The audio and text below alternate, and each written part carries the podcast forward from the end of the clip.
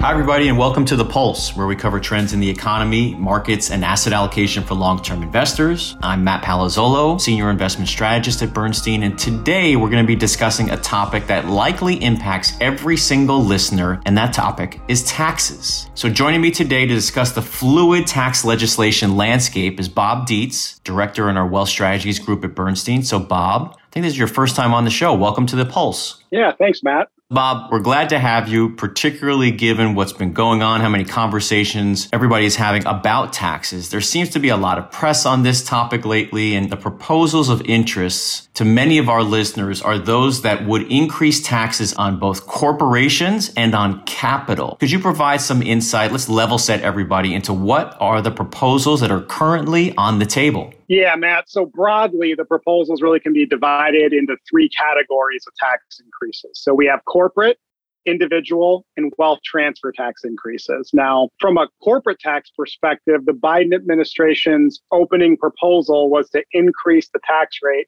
from 21% to 28%.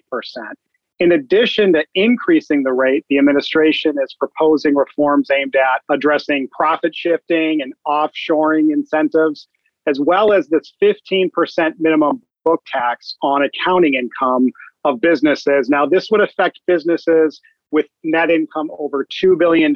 So by most reports, that would affect 45 companies based on, you know, what we're looking at. I do want to point out though that as negotiations have begun, the administration does seem to be willing to leave that corporate tax rate at 21%, provided the Republicans agree to this 15% minimum book tax. And then also recently, I'd say, you know, a bipartisan group of lawmakers has come forward with opposition to really any tax increase. So I think what you're going to see is if we do see tax increases, they're probably going to be far tamer than what the Biden administration has originally proposed. So, Bob, you mentioned early on in your answer corporate tax increases, individual income tax increases, and wealth transfer tax increases. You just covered the corporate tax proposal 21 to 28%, and this 15% minimum book tax.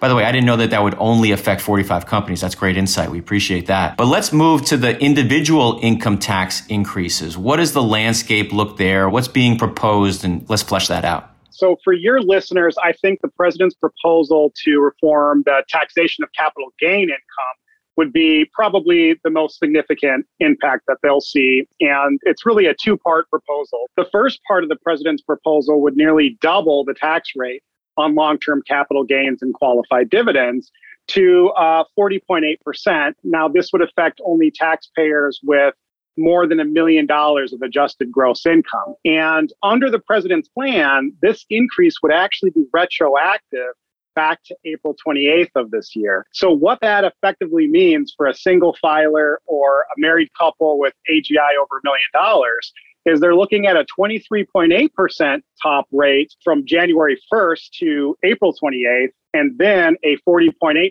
rate would apply for the rest of the year.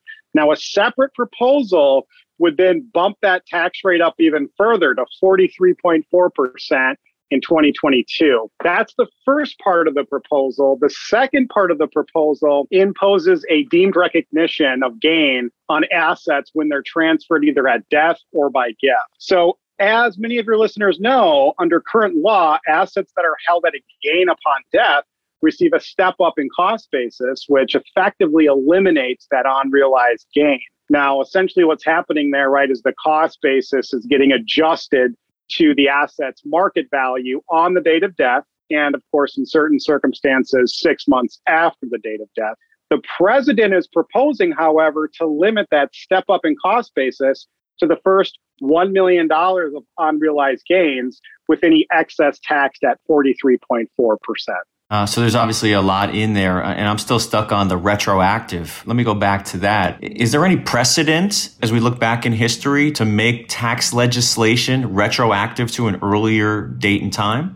Yeah, you know, this has been looked at by constitutional scholars across the board, and there are arguments both ways. And I will tell you that when we've looked at it, we have seen historical cases where there has been retroactively effective tax legislation. I think going back to the date of when the proposal was first announced, which is what the president is proposing, that is actually much more common, I think, than most people realize. And so that's definitely something that should be taken serious and something that we shouldn't just overlook or brush under the table as a, you know, fairy tale type proposal. Okay, so fairly significant tax increases being proposed by the Biden administration. Again, corporate tax increases, individual income tax increases, wealth transfer tax increases. We, we haven't talked about that yet, but let's try and handicap the tax increases. I don't want to put you on the spot and ask you to, to put a probability weight on this, but, but how likely is it that these proposals become law? I think it's highly unlikely that we're going to see tax increases anywhere near what the Biden administration is proposing. And that's really because the margin that the Democrats have in both the House and the Senate are razor thin.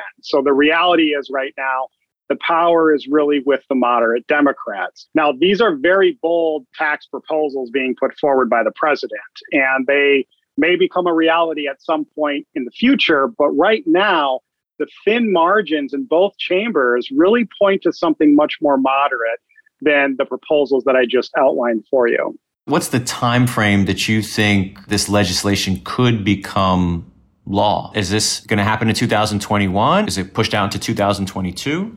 Yeah, that's a great question, Matt. I think we're looking at the fourth quarter now. If you had asked me this question just a few weeks ago, I would have told you that we were expecting to see legislation this summer. But what happened is the Senate parliamentarian ruled, in effect, that Republican cooperation would be required to get any further legislation adopted in fiscal year 2021. Now, fiscal year 2021 ends September 30th.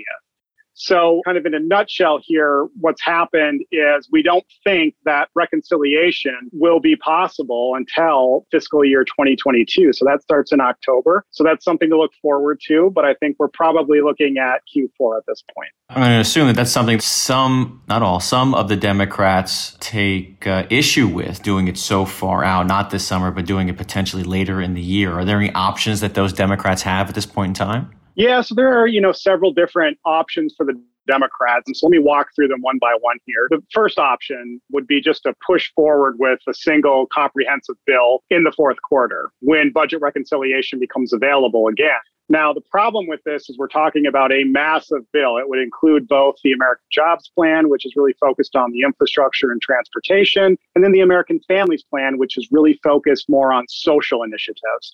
Now, the bill would come with a hefty price tag and then also certain expenditures that the Republicans and even some Democrats are likely to oppose. And so, with these razor thin margins, I think the Democrats may struggle to craft a package that would be acceptable to majorities in both the House and the Senate. And I suppose another option would be to compromise with the Republicans on a bipartisan infrastructure bill this summer and save really the other pieces for a, a catch all reconciliation bill in the fourth quarter. Now, this would mute some of the sticker shock of a more comprehensive bill which would make the strategy more politically acceptable, but it also carries risk. I mean, you pointed out one of those risks, which is potential backlash by some elements of the Democratic Party that want to see these bold policies moved forward much quicker than um, what's being advertised here. I'd also say, you know, the other thing to remember is the ruling or advice from the parliamentarian can also be overruled. It's um, merely advisory. Now, what we saw earlier in the year was President Biden and Senate moderates being unwilling to really kind of move in that direction. And that was really in the wake of the parliamentarians' opinion that the $15 per hour federal minimum wage could not be part of the American Rescue Plan Act. And so I'd say finally the Democrats could change the filibuster rule. That's always a possibility because, as you know, under current Senate rules, the votes of 60 senators are required to end debate on any pending measure. And so the Democrats could modify this requirement using one of several different mechanisms, but it's unclear whether they'll have the political will to do that. And to be quite frank, there is political advantage to leaving the current rules in place. For example, if a bill fails because you didn't receive 60 votes, it's very easy to blame the other party. But if it fails because it's so controversial that you could not gather, say, 50 votes from your own party, well, that can have some pretty strong political repercussions. So changing the Senate filibuster rules really requires you to know in advance how the game is going to end up before it's played. And that's tough when you can't really afford to even lose a single vote. Well, I think that answer highlights how complicated this whole thing is. Before we let you go now, I wanted to ask the question, you know, you go out and, and, certainly over the last couple of months, you've been traveling around through Zoom, I guess, talking to many of our clients along with my colleagues on the investment side related to what to do for those individuals who are potentially right in the crosshairs of these tax increases or have a big tax year because they sold a business or something like that. So, what are my colleagues on the investment side, together with your insights on the tax side, proposing to to clients in this year or in 2022? And I guess always for anybody who is a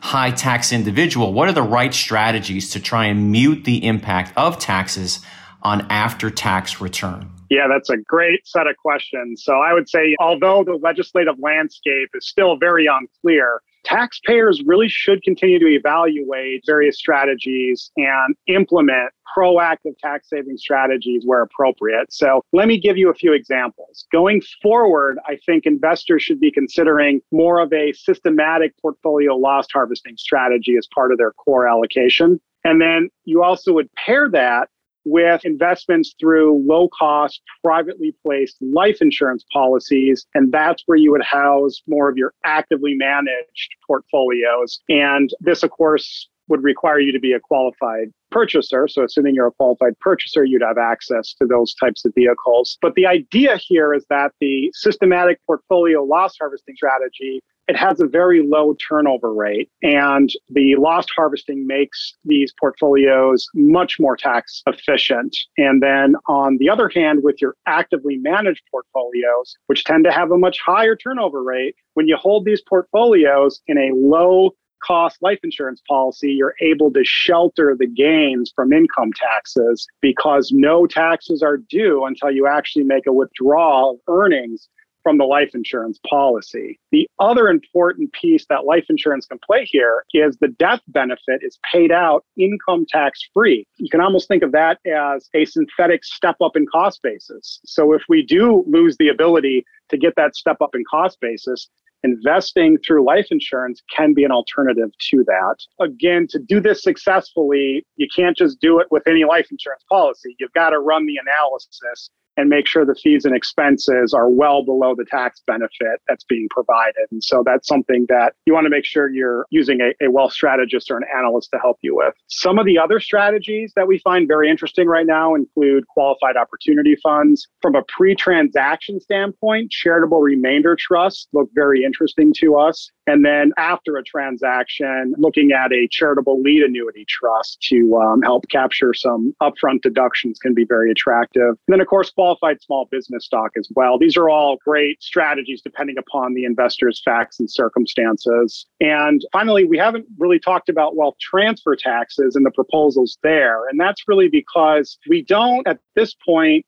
see anything that's probably going to happen in 2021 when it comes to gift and estate tax at this point. But I would still argue that these are on the table into the future. And so you shouldn't just stop your planning. Many of our clients are using trust structures and transferring up to $11.7 million off of their balance sheet to lock in that $11.7 million basic exclusion. That's the amount that you can transfer without triggering a gift tax. And the risk is that that's going to decrease either from a future proposal or potentially just under current law, it's set to be reduced to about five to six million after 2025.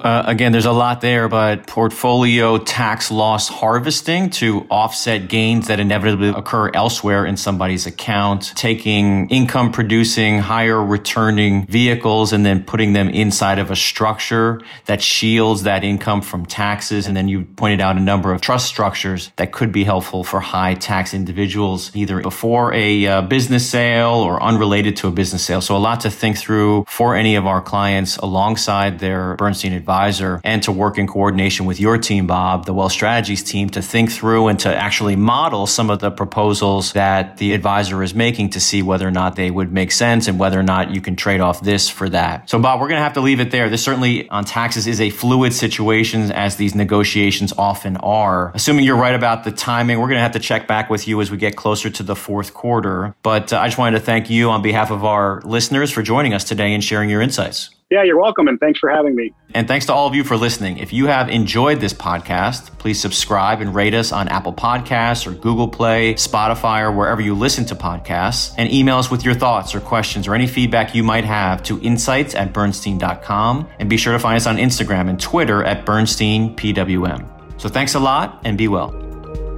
Bernstein, making money meaningful for individuals, families, and foundations for over 50 years. Visit us at bernstein.com.